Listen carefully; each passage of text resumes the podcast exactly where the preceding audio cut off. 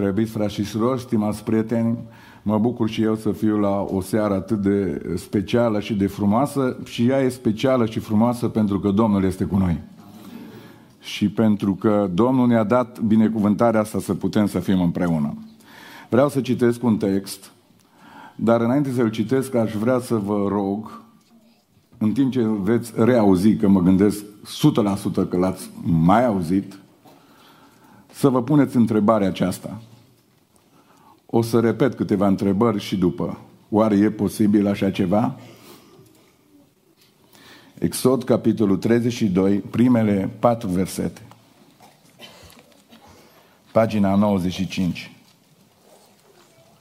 Poporul văzând că Moise zăbovește să coboare de pe munte, s-a strâns în jurul lui Aaron și i-a zis, haide, fă un Dumnezeu care să meargă înaintea noastră.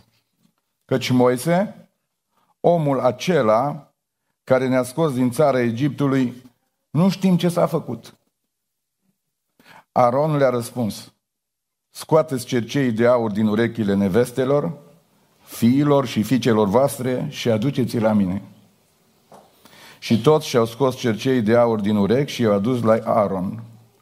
El i-a luat din mâinile lor, a bătut aurul cu dalta și a făcut un vițel turnat. Și ei au zis, Israele, iată Dumnezeul care te-a scos din țara Egiptului. Înainte să vă așezați, credeți că e posibil așa ceva? Din punct de vedere logic și rațional, ca om care mă uit în viața mea și în Biblia, spune nu. Dar pentru că e scris în carte, zic că da. Vă invit cu mult respect să vă reașezați.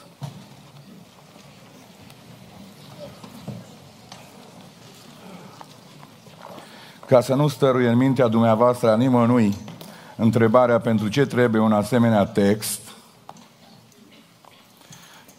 pentru că noi nu suntem acolo și nu suntem evrei, aș vrea să vă citesc un pasaj pe care Apostolul Pavel l-a scris în epistola sa către Biserica din Corint, din 1 Corinteni, capitolul 10, versetul 11 și 12. Aceste lucruri li s-au întâmplat ca să ne slujească drept pilde și au fost scrise pentru învățătura noastră, peste care au venit sfârșitul viacurilor. Astfel, dar, cine crede că stă în picioare, să ia seama, să nu cadă. Amin. Dragii mei, așa cum am intrat deja destul de abrupt în text cu întrebările acestea, care îmi stăruie în continuare în minte și mai le pun încă o dată. Oare se poate așa ceva? E posibil să te uiți la un vițelaș turnat în fața ta mort, care nu poate să miște și care nu are nicio reacție. O fi valoros datorită metalelor care au fost turnate acolo. Dar în rest nu are niciun fel de valoare. Și să te uiți la el și după ce te uiți la el să ai atât de puțină logică și minte și să spui asta e Dumnezeu care ne-a scos din țara Egiptului după o robie de sute de ani. Foarte trist, foarte șocant, foarte uimitor, foarte anormal. Dar îmi dau seama că Dumnezeu a lăsat, cum a spus Apostolul Pavel, lucrurile astea pentru că noi care suntem acum cumva, spunem noi, spunem că suntem la final, să putem să, să învățăm multe lucruri în seara asta. Știu că suntem în România, suntem un popor creștin, în ultra majoritatea noastră și totuși îmi permit să spun că în țara aceasta există foarte multă idolatrie și foarte mult păgânism. Într-un fel, am asistat foarte mulți dintre noi la reacția unui ziarist din România, pe care nu prea îl iubim niciunul dintre noi, pentru că este foarte sarcastic și dur și enervant, dar care pur și simplu a avut o reacție care a tulburat Biserica Ortodoxă din România, pentru că a vrut să uh, spună părerea dumnealui despre închinarea la moaște și așa mai departe. Dragii mei, stând în fața, așa cum am spus, acestui text în seara asta, uimit, uh, șocat, exact ca dumneavoastră, șocul va primi o dimensiune și mai mare, pentru că o să iau un fel de explicație care ar merge un pic în zona aceasta. Bă, dacă treaba asta cu Dumnezeu, cu cunoașterea Lui, e foarte veche de demult și în ultimii 20 de ani n-am avut niciun fel de contact cu Dumnezeu, nicio experiență cu Dumnezeu, nu s-a întâmplat nimic între noi și El, doar avem niște amintiri când ne ducea bunica, că am întâlnit doamne și bărbați care spunea, mi-aduc aminte când mă ducea bunica la biserică, domnule să știi că știu și eu ceva despre Dumnezeu, că bunica mă ducea acolo la biserică și m-a învățat rugăciunea înger îngerașul meu și m-a învățat tatăl nostru, apoi în contextul nostru evanghelic, când întâlnesc cu oameni prin evangelizări peste tot, eu de fapt bunica mea a fost penticostală, ă, bunicul meu a fost baptist și mă duceau la biserică, mă, îmi explicau texte din Biblie, să știți câte ceva mi-aduc aminte. Și atunci spun, dacă persoana asta este într-o zonă departe de Dumnezeu, spui, bă, au fost niște amintiri, copilărie, bunici, n-ai ce să spui. Dar când vorbești că oamenii ăștia, în ultimile șase luni, au trăit cele mai mari minuni pe care o ființă umană poate, poate să trăiască minunile astea cu Dumnezeul cel nevăzut, să le pipăie efectiv să le experimenteze într-un mod clar, fără să spui duhovnicesc, am vrut să spun. Nu, ei efectiv au văzut pe Dumnezeu care a intrat în scenă și i-a smuls cu braț puternic, cum se spune în Biblie, din țara Egiptului. Și după șase luni să faci așa ceva.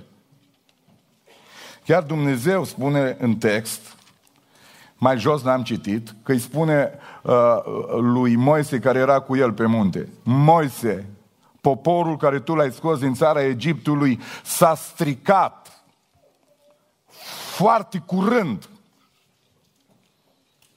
S-a abătut de la calea pe care i-o poruncisem să nu se abată. Foarte repede.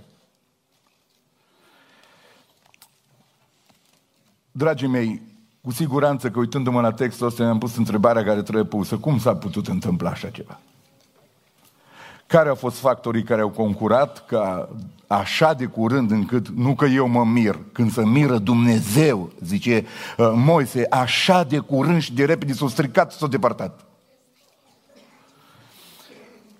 Atunci trebuie să ne întrebăm cum a fost posibil așa ceva. Primul lucru care vreau să-l spun în seara asta, patru lucruri vreau să spun, care i-a dus pe acești oameni atât de repede în fața acelui vițelaș, închinându-se înaintea lui până la pământ și strigând, acesta este Dumnezeu care ne-a scos pe noi din țara Egiptului. Uitând atât de repede minunile lui Dumnezeu.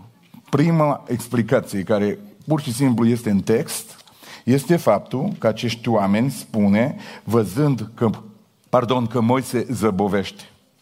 Prima problemă care au avut acești oameni, și o să aducem la noi, este că mereu acest popor are o frază în, în cursul drumului lor spre Canaan. Mereu își pierd răbdarea pe drum. Pierd cea mai importantă virtute care poate să ducă foarte departe viețile noastre, dacă o pierdem, până acolo, este răbdarea. Și au pierdut răbdarea. Și au zis, și ceva, Aron, avem nevoie de un Dumnezeu, că omul ăsta numit uh, Moise a dispărut, nu știm ce s-a făcut cu el, așa că noi avem nevoie de un Dumnezeu, că nu mai e Dumnezeu prin preajmă. Și nu mai a avut răbdare să coboare Moise de pe munte și să le aducă niște vești grozave. Și pentru că și-au pierdut răbdare, au zis, vrem să ne construim un alt Dumnezeu. Zic, Doamne, cum este posibil așa ceva? Pentru că, iată, uitându-mă pe câteva momente din, uh, din Exod, uh, hai să iau uh, momentul ăsta cu urgia, cu noaptea, că e foarte ușor de pipăit, efectiv, și spune în capitolul 10 că în urgia asta, Moise, versetul 22, Moise și-a întins mâna spre cer și s-a făcut întuneric beznă în toată țara Egiptului timp de trei zile. Era un întuneric, spune versetul 23, nici nu se vedea unii pe alții.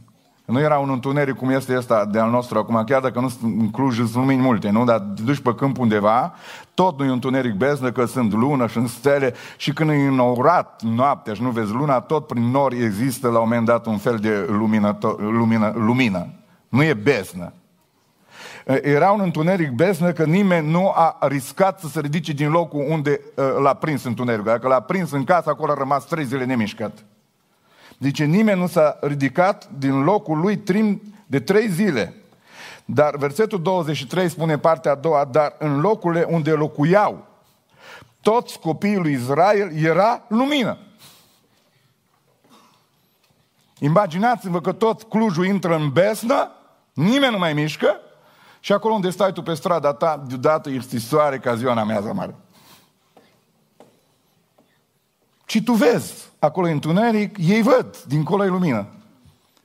Și zici, bă, cine a făcut asta? Și zici, bă, minunea asta a făcut-o unul singur, care este Dumnezeu. Binecuvântat să-i fie numele Lui. Mai dau o pagină și ajung uh, în capitolul 12, în care uh, Moise spune, vezi că Dumnezeu va, va, va aduce o urgie foarte crudă peste tine, încât uh, toți întâi născuți de la oameni până la dobitoace vor muri. Și în versetul 30 spune, Faraon s-a sculat noaptea, el și toți slujitorii lui și toți egiptenii și au fost mari țipete în Egipt, căci nu era casă unde să nu fie un mort.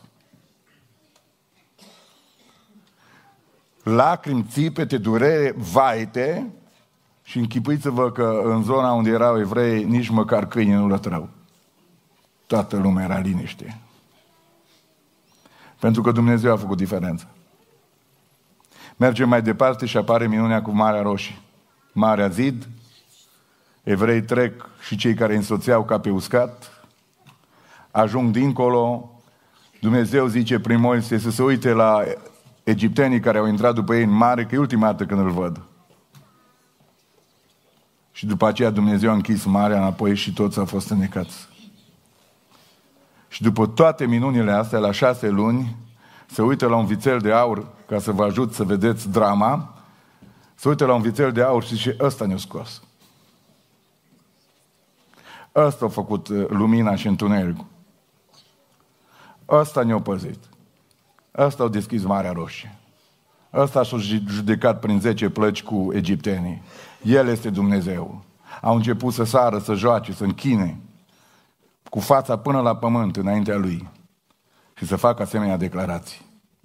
Și spui cum este posibil așa ceva? Pentru că ei au văzut că Moise zăbovește și și-au pierdut răbdarea și pentru că și-au pierdut răbdarea au zis, bă, dacă nu mai se întâmplă nimic, înseamnă că Dumnezeu a plecat și trebuie să ne construim un Dumnezeu. Mă întorc spre noi din vremea aceasta și vreau să vă spun tuturor că Apostolul Iacov a scris în capitolul 1 ceva care știm foarte bine și vă, vreau să vă readuc aminte în versetul 2, frații mei, să priviți ca o mare bucurie când treceți prin felurite încercări, pa- pentru că sunteți ca unii care știți că încercarea credinței voastre lucrează ce? Răbdare. Dar răbdarea asta trebuie atât de mult să o lăsăm să funcționeze în viețile noastre până acolo, că ea, versetul 4, dar răbdarea trebuie să-și facă desăvârșit lucrarea, pentru ca să fiți desăvârșiți, ca să fiți întregi și să nu duceți lipsă de nimic. Unde ne probează Dumnezeu? În răbdare.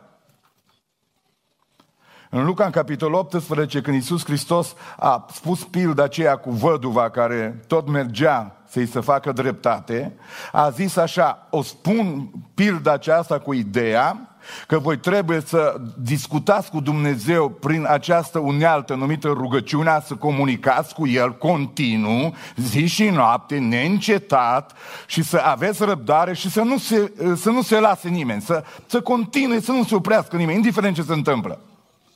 Și uite, să faceți exact cum a făcut văduva, care nu se plânge că e văduvă, care nu se plânge că a nimerit peste judecătorul ăsta, care nu are nimic cu pârâul și ea continuă și merge. Toată ziua bate, toată ziua bate. Și întreb, nu te-ai săturat să tot bați la ușa asta care nu se deschide niciodată?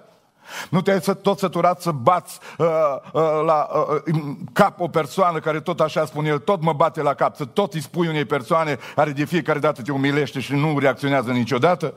Păi persoana asta a continuat să meargă împotriva curentului până ce i-a făcut dreptate. Și atunci Iisus spunea, oare Dumnezeu nu va face dreptate aleșilor lor, uh, lui care ce fac? Uh, care strigă zi și noapte, măcar că Moise nu coboară. Și dacă nu comoară Moise, ne construim un Dumnezeu. Măcar că Dumnezeu nu reacționează. Pentru ea a reacționat foarte mult de fiecare dată. Dar când a fost o pauză, a zis, dacă zăbovește Dumnezeu, nu mai are rost. Suntem o generație care ne-am pierdut răbdarea. Soții și-au pierdut răbdarea cu soțiile și invers. Părinții și-au pierdut răbdarea cu copiii și copiii și-au pierdut răbdarea și biserica și-a pierdut răbdarea ne uităm de multe ori uh, când se termină, când începe, când să uh, simțim că nu mai avem răbdare. Nu mai avem răbdare. Atunci când nu mai avem răbdare, noi atunci începem să construim o soluție uh, de avarie. Și întotdeauna soluțiile astea sunt greșite. Atunci când nu mai avem răbdare, rugăciunile sunt foarte scurte și asta e, încercăm să rezolvăm noi, uh, încercăm să mergem noi, încercăm să sunăm noi, încercăm să intervenim noi, uh, pentru că nu avem răbdare. Uh, am vrea totul să se rezolve dintr-o dată, pe loc, instantaneu. Spunem de multe ori că noi avem credință, dar testul credinței este întotdeauna răbdarea. Apostolul Pavel i-a spus lui Timotei, știi că una din binecuvântările care tu le-ai avut, Timotei, că ai stat lângă mine în toți anii ăștia și ai uitat în viața mea, ai putut să vezi învățătura mea, credința mea, suferințele mele și atenție, imediat spune, îndelunga mea răbdare, și după aia mai trece încă o virtute și după aia zice răbdarea mea. Îndelunga răbdare și răbdarea mea, tu, Timotei, ai putut să o vezi în viața mea. Păi astăzi stăm de multe ori și nu avem răbdare să ascultăm un minut pe cineva. E prea mult, scuze-mă, mă grăbesc. Au învățat și oamenii. Știu că vă grăbiți, știu că sunteți ocupați, dacă puteți să mă ascultați uh, un minut. Un minut, un minut. Nu mai avem răbdare la persoana aia de la magazin, ne uităm, ne uităm în peco, câte mașini ești în pompă? Zice, una, nu este nicio pompă liberă, te duci în altul. Nu poți să-ți permiți să nu intri direct în pompă. Pentru că noi am pierdut o mare virtute, răbdarea. Și păi, dacă nu avem răbdare când alimentăm, dacă nu avem răbdare când doi oameni în față, dacă nu avem răbdare nicăieri, Mă întreb ce răbdare avem noi când stăm pe genunchi și așteptăm îndurarea lui Dumnezeu și Dumnezeu efectiv și-a propus să zăbovească un pic în dreptul tău, să zăbovească un pic în cererea ta, nu pentru alta, nu că îi face plăcere, ci pentru ca să te învețe să ai încredere în El. Că dacă de fiecare dată ne dă repede tot ce vrem noi, noi nu putem să avem credință niciodată. Pentru că credința înseamnă am încredere în Dumnezeu, El mi-a spus mie, noi, să construiesc corabia, construcția corabiei îmi va lua 100 de ani aproximativ afirmativ și eu am încredere că ce spune Dumnezeu este adevărat. O sută de ani cred. Credința nu este o chestiune de săptămână, nu este o chestiune care să naște în euforie și moare odată cu euforia care nu durează mai mult de câteva ore. Credința înseamnă un test permanent care trebuie să dureze toată viața în orice conjunctură și mai ales credința este probată de adversitatea tuturor. Mo- Noe, pentru ce construiești? Dumnezeu se va judeca. Cu ce? Cu apă? Când? Unde e apa? Nu știu. Va trebui să facă față tuturor care zi de zi, ceas de ceas, ca și femeia. De-aia a proiectat-o Iisus. Femeia a avut parte numai, văduva numai de adversități. Pârâșul odată nu a avut milă. Băi, femeie, văduvă, nu mai merge și o pârâbă, retrageți plângerea. Bă, dacă e uh, un om cu bani înstărit, du-te cu plângerea ca eu și vreau să iau niște bani că și are prea mulți. Bă, dar văduva asta care și-a pierdut soțul, contra ei te duci tu? E umilitor, bă, să te duci la tribunal și să te uh, judeci cu o văduvă săraca care și-a îngropat de curând bărbatul. Dar nu contează și judecătorul exact ca și pârâșul. Nimeni nu e de partea ei. Absolut nimeni. Și dacă vă uitați foarte bine, însuși Dumnezeu spune, zăbovesc, nu-ți fac dreptate. Nu putea Dumnezeu să-l lovească pe judecătorul la Bada. Nu putea Isus să spună o pildă. Femeia s-a dus, a fost respinsă și umilit odată și ca să vadă toți ce Dumnezeu are ea, s-a dus și l-a, lovit și l-a trăznit exact pe judecător și pe pârâș după ce a ieșit din tribunal. Ăsta e Dumnezeu care l-am vrea noi. De ce nu dați Isus pilde de genul ăsta? Pentru că nu aveați credință niciodată. Știu că sunteți aici persoane în biserică care vă rugați de mult timp, aveți așteptări de la Dumnezeu, și aș vrea să credeți că Dumnezeu va veni.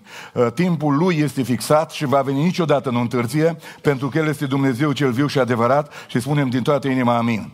Dar dacă noi ne vom pierde răbdarea, ne vom construi un Dumnezeu și va apărea idolatria 100%. Dumnezeu la vei fi tu, zice, nu, nu intră Dumnezeu, nu lasă că mă descurcă. Las că am eu un băiat, ia că intervin eu. Uh, te-ai rugat, da. Bine și sfătuitorii care vin în preajma ta, zice, bolnav, în spital, roagă-te. Uh, de când te rogi? De, de o săptămână, două. Acum, mă, nu ți bazat numai pe Dumnezeu și rugăciune. Hai că te explic eu cum e. Hai că te duc eu, azi că rezolv eu, știu pe cineva. Și mereu vrem să-L ajutăm pe Dumnezeu și să intervenim, pentru că apare îndoiala și neîncrederea și atunci apare idolatria. Înlocuirea lui Dumnezeu cu temir ce? Și tu spui, bă, dar n-ai auzit tu la adunare cu vorbit Dumnezeu? N-ai auzit tu oameni pe care i-au ascultat Dumnezeu? N-ai tu citit în Biblie ce face Dumnezeu? N-ai auzit tu de Hristosul care mulți pâini? N-ai auzit de Hristosul care a vindecat oameni cu mâna uscată? N-ai auzit tu Hristosul care a venit și a întâlnit oameni singuri și a stat cu ei de vorbă și le-a dat putere, biruință, bucurie și viață? N-ai auzit tu că El a făcut minuni și într-o parte și în alta? N-ai auzit tu de Dumnezeul minunilor? Dar nu se întâmplă nimic. N-ai auzit tu de un Ilie care s-a rugat să vină ploaia și nu s-a întâmplat nimic și a trimis un rob și a zis, vezi ceva? Nu. Pe dacă nu vezi, vezi de trei ori ca și pentecostalii. A, a, a doua oară vine ceva, nu, a treia oară vine ceva, dar între timp ce face? Stă prăbușit cu capul așa între genunchi și se roagă. Și încă o dată, și încă o dată, și încă o dată, într-un final, uh, dar n-a abandonat, într-un final zice, văd un nor cât un, un lat de mână. Zice, pregătește carul că vine ploaia. Pentru că noi, ca să putem să avem credință și care să ne ducă la desăvârșire și la o relație personală cu Domnul, trebuie să ne rugăm în această seară, în primul rând, ca Dumnezeu să readucă în viața noastră răbdarea. Cineva mi-a zis, ă, te-am auzit că ai zis la conferința de familii că e un proces în care Dumnezeu lucrează în viață. Eu nu m-am gândit niciodată. Eu am crezut că mă însor și fericit a doua zi. Am zis, băi, ești fericit a doua zi, dar după aia vine și a treia zi și a patra zi. Ă, și trebuie să ai răbdare. Dar când se schimbă? Nu știu, am zis. Ă, cu tare și cu tare. Trebuie să ai răbdare. Câtă răbdare? Uh, mi-a zis odată cineva care s-a căsătorit cu un prieten de-a meu, soția lui cineva, zic și eu. și m-a întâlnit după vreme și a zis, Gabi, mi-a zis că e băiat bun, că e așa, că e așa, dar nu mi-a zis că e încăpățânat. Și am zis, asta am vrut să afli tu. Zice, să închide el și nu mai vorbește nimic. Cât timp? Până seara. Am zis, seara îi trece. Dar zice, să repetă. O să se mai repete. Când o să scap? Uh, de chestiunea asta. Am zis, depinde de el și de tine. De mine de ce? Pentru că trebuie să ai răbdare după el. Dacă tu o să-l agasezi și o să spui, nu te tot închide în tine, deschide-te, el o să se închidă mai tare. Întotdeauna reacționăm invers. Când îi spui la om să deschide, el se închide. Asta nu înseamnă că dacă spui închide-te, să deschide. În general, numai prima fază funcționează niciodată nu găsești cheia care trebuie, uh, dar numai prima fază funcționează, a doua nu funcționează. Efectul invers e numai prima dată. Uh, dacă ar fi și a doua oară, tot timpul am vorbit invers, tot timpul am du încolo când vrei să vină apoi. Uh, asta ar fi ceva care n-ar fi la loc. Dar prima funcționează întotdeauna, din păcate. Când vrei să-i ceri la cineva, el exact invers o ia. Vreau să vă spun tuturor în seara asta, este o vreme complicată, când foarte mulți dintre noi ne-am, crescut, ne-am creat tot felul de Dumnezeu pentru că nu mai avem răbdare în rugăciune, pentru că nu mai avem răbdare când Dumnezeu ne vorbește. Dacă cumva Dumnezeu ne-a vorbit, întrebăm, nu ți-a spus Dumnezeu când se întâmplă asta? Și zice, ne-a arătat trei vremi. Ce înseamnă trei vremi? Zice, cred că trei ani. Nu, cred că trei luni. Nu, trei luni prea mult. Trei săptămâni, trei zile. Nu ar fi bine trei ore. Tot timpul iubim un Dumnezeu care tot timpul rezolvă pe loc treaba. Moise a dispărut, a plecat, nu cred că mai vine, hai să facem ceva, hai să nu stăm cu mâinile în sân, suntem o generație de oameni deștepți, voi sunteți inteligente, suntem o generație de oameni școlați, suntem oameni cu posibilități, așa că nu am stat după Dumnezeu, că asta nici măcar nu este ceva rațional. Așa că vă rog foarte mult să vă opriți din gândirea asta foarte lumească și firească, în care ne-am construit o grămadă de Dumnezei, în care noi am, ne-am pus pe tron și am zis, dacă Dumnezeu a plecat, luăm noi coarnele uh, altarului, dacă Dumnezeu s-a depărtat, punem noi predicile, dacă Dumnezeu s-a depărtat, apelăm la inteligența artificială, că chiar zilele astea ne zice cineva, și frate Gabi, ai probat inteligența artificială? Am zis, unii să o probez, în prinză, unii să o probez. Păi sunt aplicații. Am zis, tu ai probat-o? Da, am probat-o și mi-a dat o predică, dar era slabă. Dar totuși, zice, inteligența artificială îți dă niște idei foarte bune. Și atunci eu întreb, pentru ce să mai mergem noi, frați, păstori și predicatori, să stăm pe genunchi ori între să ne dea Dumnezeu o idee? Dacă apăsăm un buton rapid, într-o secundă și îți dă la ideea. Bă, dar aia ideea lui, nu știu ce idee are Dumnezeu pentru seara asta, nu știu ce Dumnezeu are idee pentru familia mea. Și atunci, de ce nu ne-am construit un Dumnezeu foarte rapid? Cât de rapid îl putem construi, Aron? Tu ce zici? Cât de rapid? Păi știi cât de rapid mă uit la urechile voastre și în urechile voastre sunt cercei, că ieșeau din Egipt. Ia bă să facem o colectă de cercei. Să știți că sunt foarte iscusit și pot să construiesc unul imediat. Ce ciudat este cine construiește Dumnezei, ce ciudat de unde pleacă ideile, ce dureros este uh, și o să mai revin la punctul ăsta, cum se apelează la, la lucruri fragile și superficiale, de unde pleacă? Pentru că să știți că judecata totuși va începe de, de undeva. Știți de unde, nu? Păi nu știu mă de ce casa lui Dumnezeu tot timpul are idei de, de, de tot felul de genuri șocante. Pentru că nu mai avem răbdare. A sta pe genunchi să-ți dea Dumnezeu lumină la un text. Ți-ar putea să stai azi, mâine și poi mâine și o săptămână. Că ăștia tineri mai întreabă, ă, cum poți să construiești o predică? Cât timp vă ia? Asta e întrebarea cea mai directă. Cât timp vă ia să construiți o predică? Vreți să știți? Rămâneți la urmă. De ce punem întrebarea cât timp uh, trebuie să construiesc o predică? Cântăreții, când vă întreabă aceea, cât timp ți-a luat să uh, pregătești cântarea asta? De ce cred că vă treabă? Pentru că persoanele alea uh, au nevoie de un răspuns. Uh, în câteva ore am învățat. Aleluia! Dacă le spui, îți ia ani de zile. Eu am făcut exercițiul ăsta, că m-au întrebat când am ieșit din biserică, nu vreau să credeți pe asta că predic foarte bine, dar am ieșit din biserică și am avut o idee acolo și mi-au zis, frate Gai, nu pot să cred unde ați avut ideea asta, cum ați putut să o găsiți? Și eu am răspuns așa, 25 de ani. S-a uitat la mine și a zis, vorbiți serios? Sper că glumiți. Știți de ce a apărut vițelul? Pentru că și-o pierdut răbdarea. Și cât o fi sta Moise pe munte, cred că câteva săptămâni. Până nu mai are nimeni răbdare. O venit o femeie la un pas și zice, am căzut în păcat. De ce? Zice, soțul meu a plecat și au trecut câteva luni și nu, nu am venit acasă și nu am avut ce să fac. Pentru că nimeni nu mai are răbdare. Alte persoane s-au dus soților în război ani de zile și nu mai știu nimic de ei și au rămas pe genunchi și s-au rugat. Dar trupul a devenit, a devenit o idolatrie. Trupul în cere, nu mai pot. Uneori am avea impresia că suntem câinii de pe stradă, care sar gardul. Nu mai avem răbdare, nu mai pot. Dumneata știi că eu sunt bărbat? Am zis, știu că și eu cred că sunt.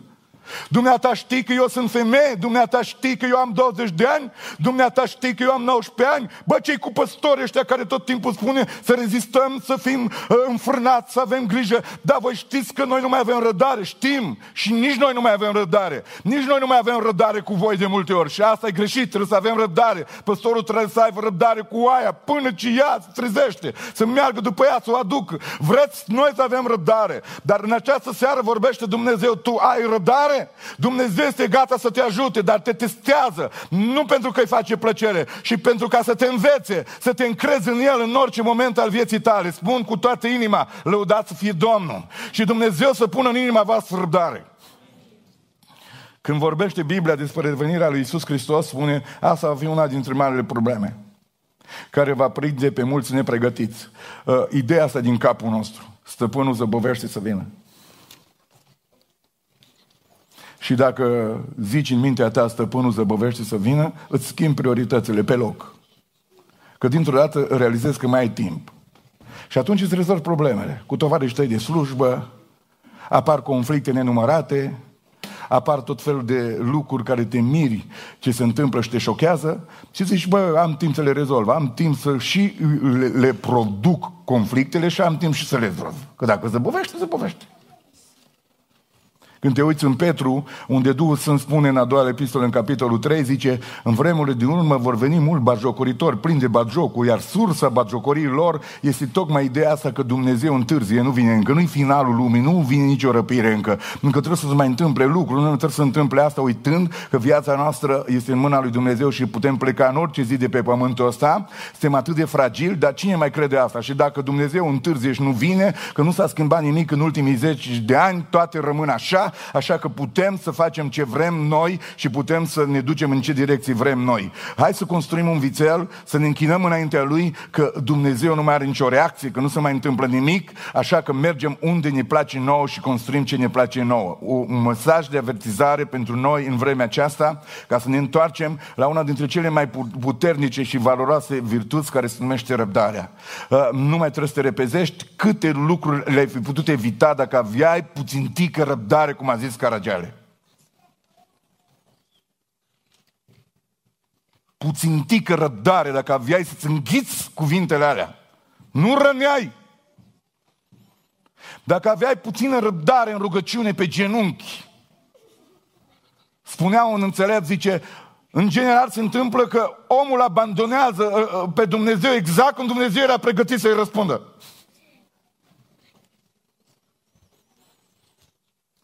Poate vii de multe ori și bați la ușa îndurării lui Dumnezeu și spui, Doamne, ce se întâmplă? Continuă să bați. Tu nu vii în fața unui judecător nedrept. Tu vii în fața unui Dumnezeu plin de milă și de îndurare. Știu că a ieșit un pârâ și eu l-am, dar El nu poate să facă nimic, pentru că Cel care va răspunde și ne va binecuvânta este Isus Hristos, Fiul lui Dumnezeu.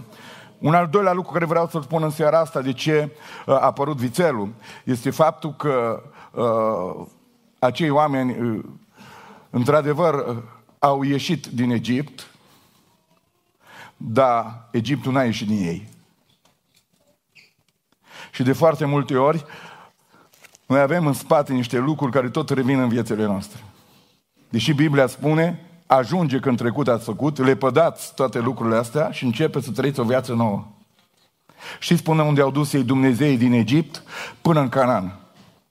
Încât Iosua, al doilea conducător, spune la un moment dat, alegeți astăzi cui vreți să slujiți, generație nouă ori Dumnezeilor care a slujit părinții voștri în Egipt, pe care i-ați adus până aici, ori Dumnezeilor noi pe care i-ați uh, acceptat aici în ținuturile astea de la popoarele care urmau să fie izgonite din Canaan. Acum alegeți ori acolo, ori asta. Ori Dumnezeului celui viu. Îmi pare rău, noi zicem că am părăsit lumea mulți, dar sper că și lumea ne-a părăsit pe noi. Sper că am ieșit din lume, dar trebuie să ne luptăm să iasă și lumea din noi. Trăim niște vremuri foarte confuze, când uneori se vede foarte clar că lumea nu a plecat din noi, și începe încetul cu încetul să-și găsească foarte mult sprijin în viețile noastre. Locurile în care ne ducem, lucrurile care le acceptăm cu foarte mare ușurință, arată foarte clar că Dumnezeu nu mai este singurul nostru Dumnezeu adevărat, singura noastră dragoste, singura noastră iubire și singura noastră prioritate. Am devenit noi niște mici Dumnezei, au devenit copiii noștri niște mici Dumnezei, pentru care efectiv suntem stare să călcăm peste orice cadavru ca să-i facem cum nu au fost a nimănui, nu ne mai interesează nimic decât să-i vedem pe ei au început să fie niște mici Dumnezei lucrurile din lumea aceasta care au devenit prioritățile noastre pentru care am devenit niște dependenți efectiv de ele, încât nu mai putem trăi nici fără la, nici fără la, nici fără aia, nici fără aia. Am reușit să nu mai putem uh, dormi noaptea dacă nu ne știm lucrurile puse la adăpost, dar în schimb reușim să dormim noaptea știind uh, atât de clar că Dumnezeu nu este cu noi și nu este în mintea noastră, nu este în inimile noastre și nu este în casele noastre. Și riscăm o surpriză foarte dramatică încât Dumnezeu efectiv să plece. Cel care ne vorbește în această seară este Isus Hristos. Aș vrea ca puterea lui Dumnezeu să ne elibereze de tot ce este lumesc, de tot ce este firesc, Duhul lui Dumnezeu și adevărul lui Dumnezeu să vină în inimile noastre și Isus Hristos să fie pe tron în viața noastră. Să spunem toată adunarea amin. Noi trebuie să avem o singură dragoste, un singur Domn, o singură credință, să trecem printr-un singur botez și să mergem pe o singură cale care este Isus Hristos Domnul. În rest, totul trebuie să rămână afară. Totul trebuie să rămână afară. Ștefan în predica care a spus-o atunci înainte de a fi martirizat, face uh, referință la textul ăsta în fapte și spune Părinții noștri atunci când Moise, omul lui Dumnezeu, a plecat, zice, și-a întors inima înapoi în Egipt și a construit un Dumnezeu, a cerut să se construiască niște Dumnezei, vorbește la plural acolo. Pentru că ei și-au întors inima în Egipt. De ce au construit Dumnezei? Pentru că inima lor s-a întors într-un Egipt idolatru. Cum se poate că în creștinism astăzi banul devine un Dumnezeu? pentru care suntem în stare să mergem să ne hărțuim la tribunal. Cum se, cum se întâmplă azi când noi, trupurile noastre, au devenit niște mici deități de care ne ocupăm excesiv de mult, foarte mult și tot timpul. Cum se face asta că discuțiile despre trup au, au acoperat aproape toată media, în care o mare parte suntem creștini evanghelici. Cum se face astăzi că discuțiile care le avem sunt foarte mult duse pe zonele care toate le vom lăsa aici? Când noi ar trebui să avem discuții duhovnicești. Mă mai întreb câteodată cine mai discută de viață veșnică, cine mai discută de împărăția lui Dumnezeu, cine mai discută uh, de sfințenie, cine mai discută de evlavie, cine mai discută de principii, de valori. Uh, dacă avem ori întregi în care discutăm de treburile astea, este greu de găsit asemenea oameni. Și eu mă întreb, suntem închinători înaintea lui Dumnezeu cu adevărat? Uh, nu sunt aici să judec pe nimeni, sunt aici să spun că avem nevoie ca Dumnezeu să se atingă de mințile noastre. Un al treilea lucru care vreau să-l spun în seara asta este că acei oameni au ajuns să, să, uh, să-și dorească Dumnezeu ăla pentru că ei și-au legat inima uh, nu de Dumnezeu și de un om numit Moise. Și când a dispărut omul, a dispărut la pachet cu omul și Dumnezeu.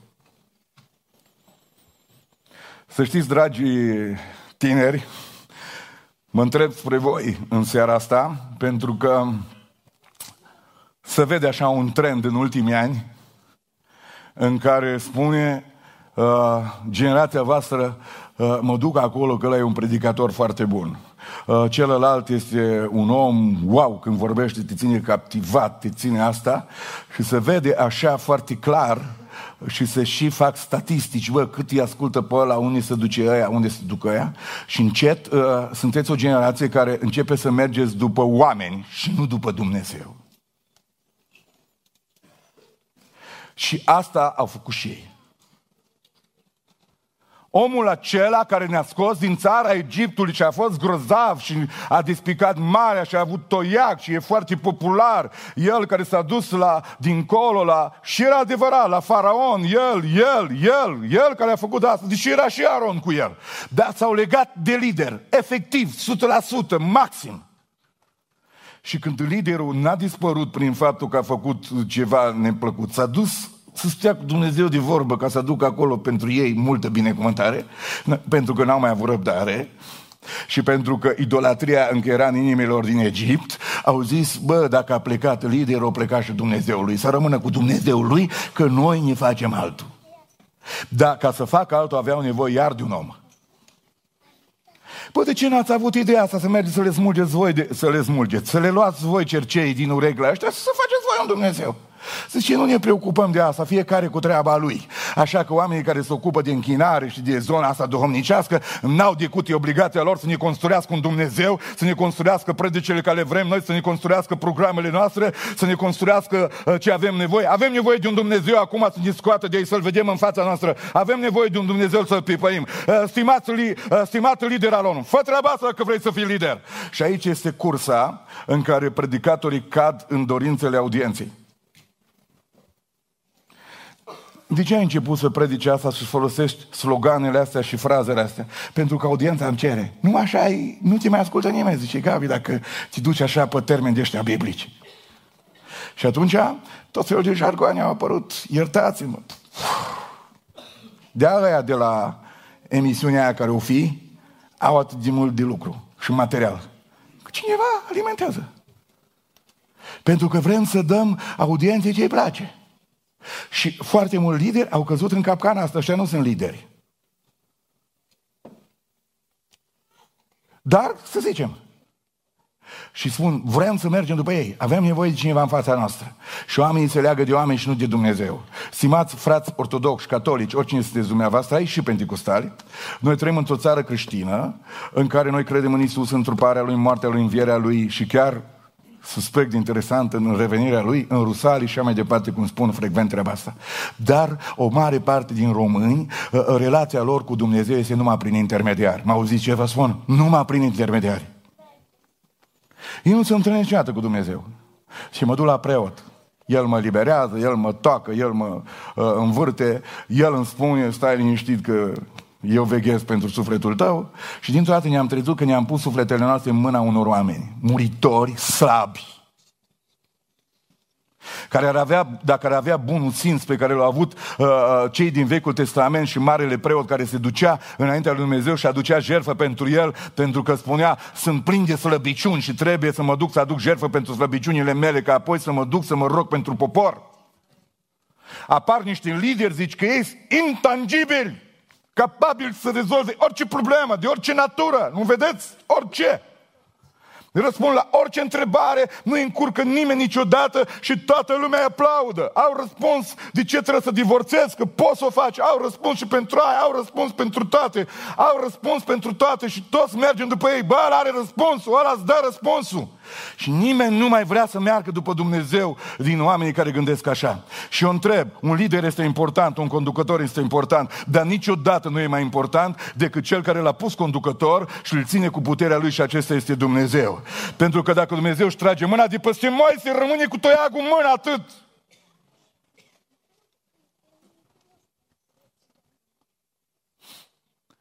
Vreau să vă treziți.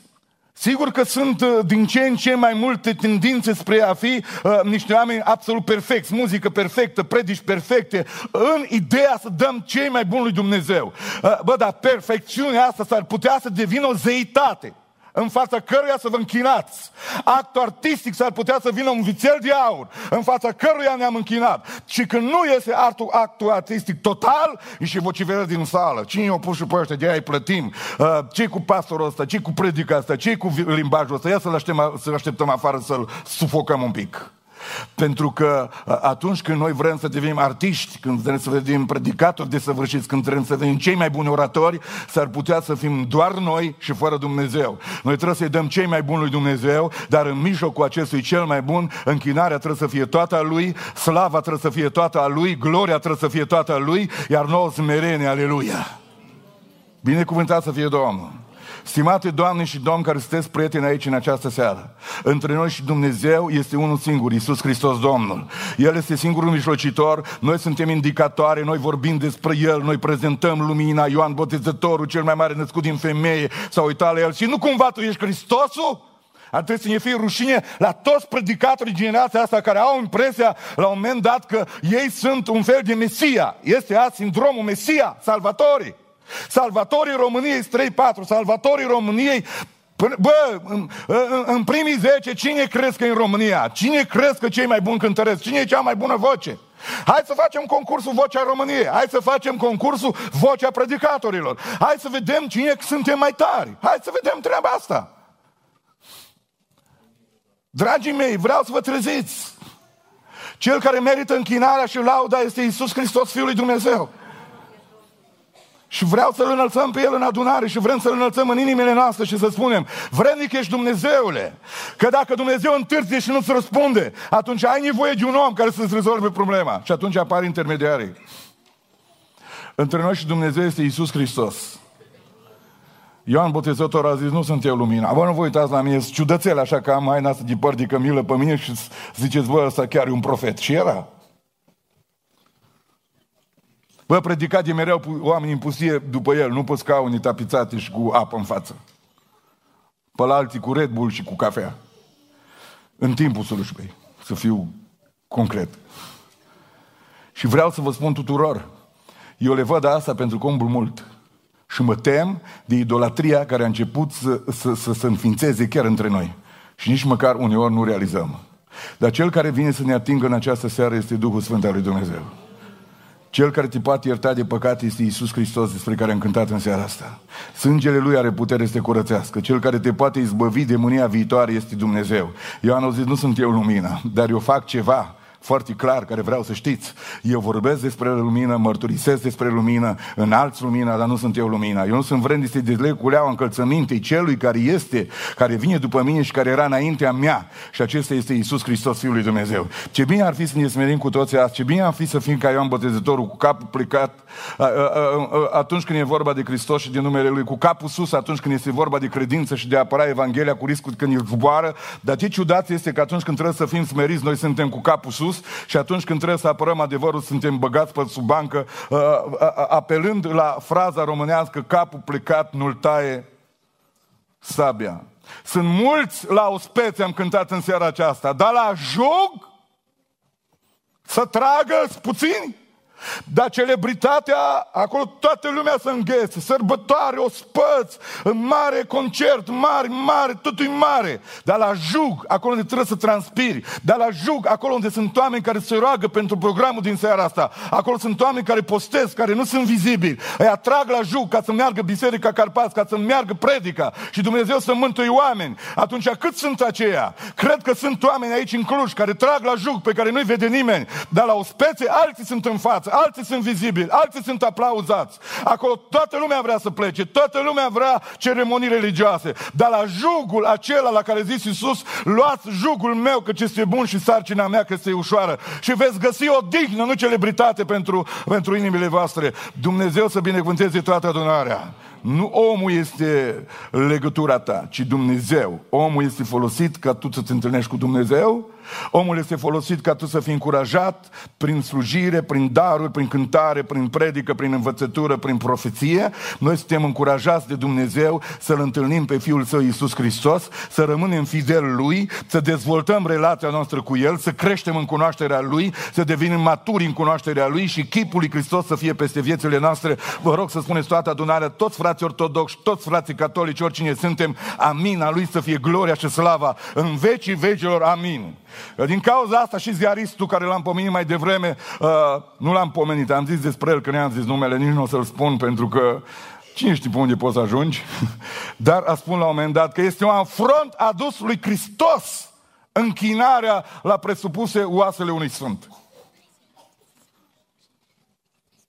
Pentru că este un afront să te legi de Gabi Zăgran de XYZ și nu de cel care îl ține pe Gabi Zăgran pe XYZ și dă și har și înțelepciune cât pot duce și accept și atunci nu trebuie înălțați oamenii, trebuie apreciați oamenii, trebuie binecuvântați oamenii, trebuie încurajați oamenii, dar toți rămânem oameni. Unul singur este Hristos Dumnezeu și spun încă o dată numele Lui să fie înălțat. Și rămânând pe zona asta de, de lider, ca să nu mă mai întorc, dumneavoastră nu credeți că era foarte bine când i-au spus ei, zice, hai bă Moise, fă un Dumnezeu străin. Că îmi pare rău că uneori pleacă chestiunea din casa lui Dumnezeu. Nu trebuia să spună el atunci, bă, nu vă e rușine vouă? Păi voi nu știți cine ne-a scos pe noi din țara Egiptului? Mă, nu știți unde am fost noi? Voi nu știți cine l-a învins pe faraon? Voi nu știți cine l-a necat pe faraon? Voi ați uitat în șase luni cine a deschis Marea Roșie, voi ați uitat de întuneric, de broaște, de păduc, de uh, uh, uh, întâi născuți, de toți care Dumnezeu s-a judecat și noi am stat liniștiți în tabără, protejați de Dumnezeu, voi, voi ați uitat de asta? Și lângă, lângă Aron trebuia să se ridice uh, Hur și să spună așa cum zice Aron, care e preot. Așa zic și eu. Nu se poate așa ceva. Și lângă Hur trebuie să se ridice cei 70 de bătrâni din casa lui Israel să se pună toți acolo în față să spună, nu se poate așa ceva. Dumnezeu a zis în prima poruncă să n-ai alți Dumnezei afară de mine, să nu-ți faci chip cioplit de nicio înfățișare, să nu te închini înaintea lor, să nu le slujești. Singurul Dumnezeu adevărat care trebuie să fie este Iacve și îl înălțăm și atunci și azi în adunare. Amin. Aleluia.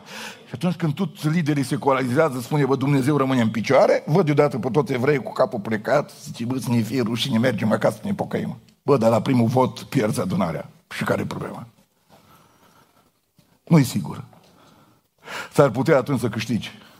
Dacă vrei să rămâi preot în satul tău și în orașul tău cu prețul de a face compromis și a ține audiența lipită de tine, călcând în picioare principiile adevărului, uh, jonglând, înlocuind pe cel care a plecat, nici nu s-a întrebat, bă, dacă vine Moise, ce mă fac, bă, că eu fac prostia asta? Și Moise a venit.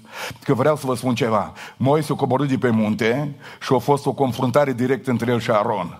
Și eu zis, cum ai putut să faci așa ceva? Cum ai putut să faci așa ceva și să împingi poporul spre un asemenea păcat? Cu trei versete mai încolo din economie de timp îi spune, pentru că Aron i-a făcut pe evrei să facă păcatul ăsta. Pentru că n-a avut intervenție de care v-a spus. Și eu zis, Aron, vai, știi ceva, Moise? Știi că poporul ăsta e încăpățânat? Știu. Știu că poporul ăsta este rău și n-ascultă, știu. Uh, vreau să spun ceva. Ei mi-au zis, fă un Dumnezeu și așa mai departe. Eu am luat cercei din urechile lor, am aruncat cercei ăștia în foc și din foc a ieșit un Dumnezeu. Așa a fost. Uita să spună că el o luat cu mâna lui cercei, de acolo din cutiile alea cu ce le-o fi strâns, că s-o sufleca la mâini, o luat o daltă și un ciocan și el o ciocănit toată ziua până o construi cu mâna lui Dumnezeu. El liderul. Le-am aruncat în foc și a ieșit un Dumnezeu. Pentru că atunci când faci compromis, duplicitatea și fariseismul și minciuna este un joc ușor de dus.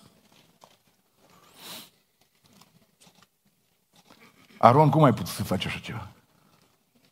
Nu știu, deschid o paranteză pentru cei care predicăm și poate că a avut atunci Moise un, un moment delicat în mintea lui când a zis mai bine nu ezitam atunci când m-a chemat Dumnezeu să mă duc să scot poporul și nu mă tot negociam cu Dumnezeu. Nu mă duc, că nu așa, nu mă duc, că am probleme cu zbâlbâi, nu mă duc așa. Și o zis Dumnezeu, uite bă pe Aron că e lângă tine, vine el să fie gura ta.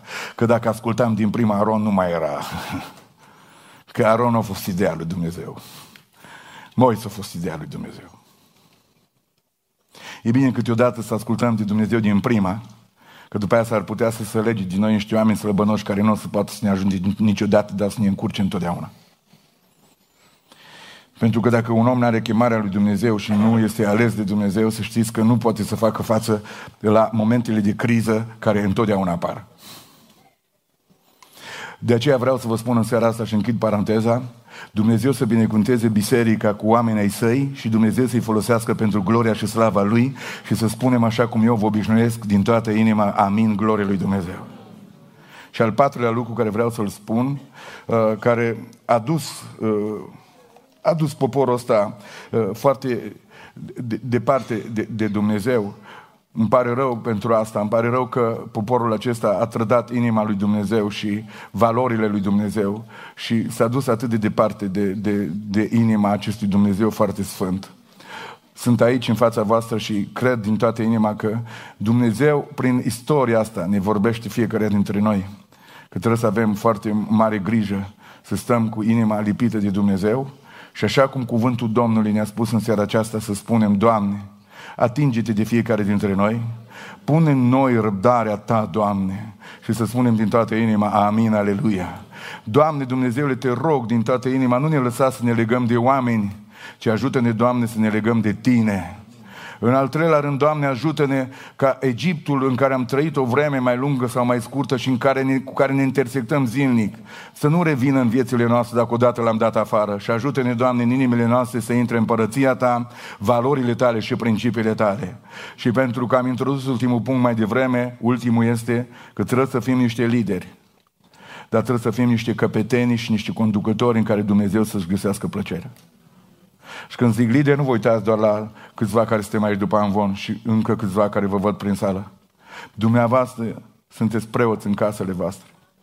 Dumneavoastră ca tați și dumneavoastră ca mame. Trebuie să-L țineți pe Dumnezeu în familiile voastre. Pentru că noi putem să ducem familia într-o direcție sau putem să ducem în altă. Putem să ducem într-o închinare adevărată sau putem să ducem în altă parte. Pentru că influența unui om pe care Dumnezeu l-a pus într-o familie, pe care l-a pus într-o biserică, este foarte mare. De aceea, pentru generația tânăr, tânără a apărat, a apărut o categorie foarte uh, cunoscută în vremea asta. Influencerii. Chiar azi am vorbit cu cineva și zice, uh, știi cum ne-am ridicat eu firma, am folosit niște influenceri. Nu vreau să zic că trăiesc și eu aici și vreau să fiu informat. Cine influențează societatea românească astăzi e jenant. Cine influențează generația tânără, nu-mi permit să dau un nume, dar cineva din mediul nostru, vă dați seama, din mediul vostru, nu vă acuz în seara asta, nu mă zic. Și au zis, Bă, atâta m-a afectat persoana aia pentru că a fost descoperită de vreo săptămână, așa o să-l și aflați probabil, dacă îl știți, e de gen masculin deja, că zice, l-a prins cu la substanțe într-o noapte. Și aștept configurare, sper că atunci când îi vin analizele de la, de la sânge, că nu va fi adevărat, pentru că pur și simplu la dor. Deci mi s-o tăia picioarele și am zis, Doamne, am făcut o rugăciune ciudată. Am zis, Doamne, fă să iasă uh, uh, uh, analizele pozitive ca Tu să o eliberezi pe persoana asta de un presupus demon. Trăim într-o lume în care sunt foarte mulți influenceri și ăștia reușesc să influențeze milioane de tineri, milioane de oameni din țara asta. Așa că vă rog în această seară, într-adevăr, cei care pot să influențeze lumea, să fie oamenii temători de Dumnezeu, aleluia. Pentru că de fiecare dată când noi mergem într-o direcție greșită, noi plătim un preț, copiii noștri vor plăti un preț, generația care vine după noi va plăti un preț. Dar în același timp Dumnezeu este trist. Știți ce spune Dumnezeu lui Moise? Moise. Am mai amintit odată și am vrut să termin cu versetul ăsta. Zice, m-am uitat la popor în timp ce tu nu știi ce se întâmplă. Tu ești cu mine aici pe munte, dar în vale se întâmplă ceva.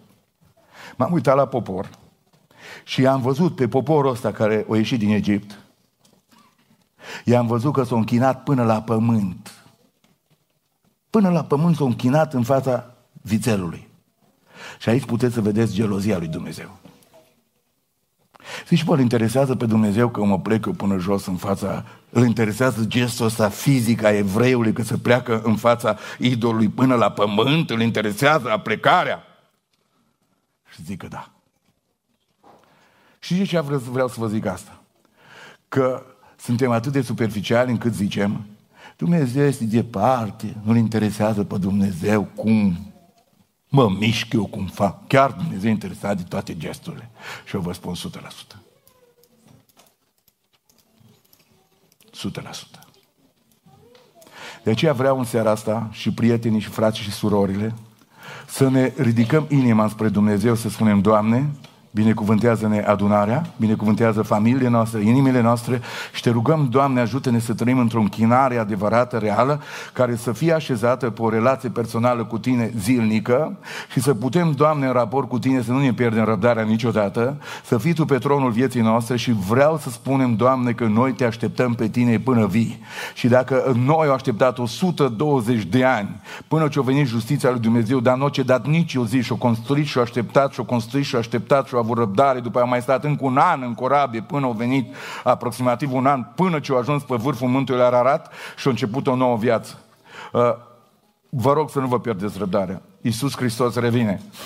Iisus Hristos revine. Și Iisus revine pentru cei ce îl așteaptă ci cei care veghează în fiecare și au răbdare, indiferent ce se întâmplă, indiferent că suntem de uliți, de respinși, de acceptați, de refuzați, noi rămânem lipiți de Dumnezeu, de Hristos, de adevărul Bibliei și de lumea lui Dumnezeu până la capăt. Amin.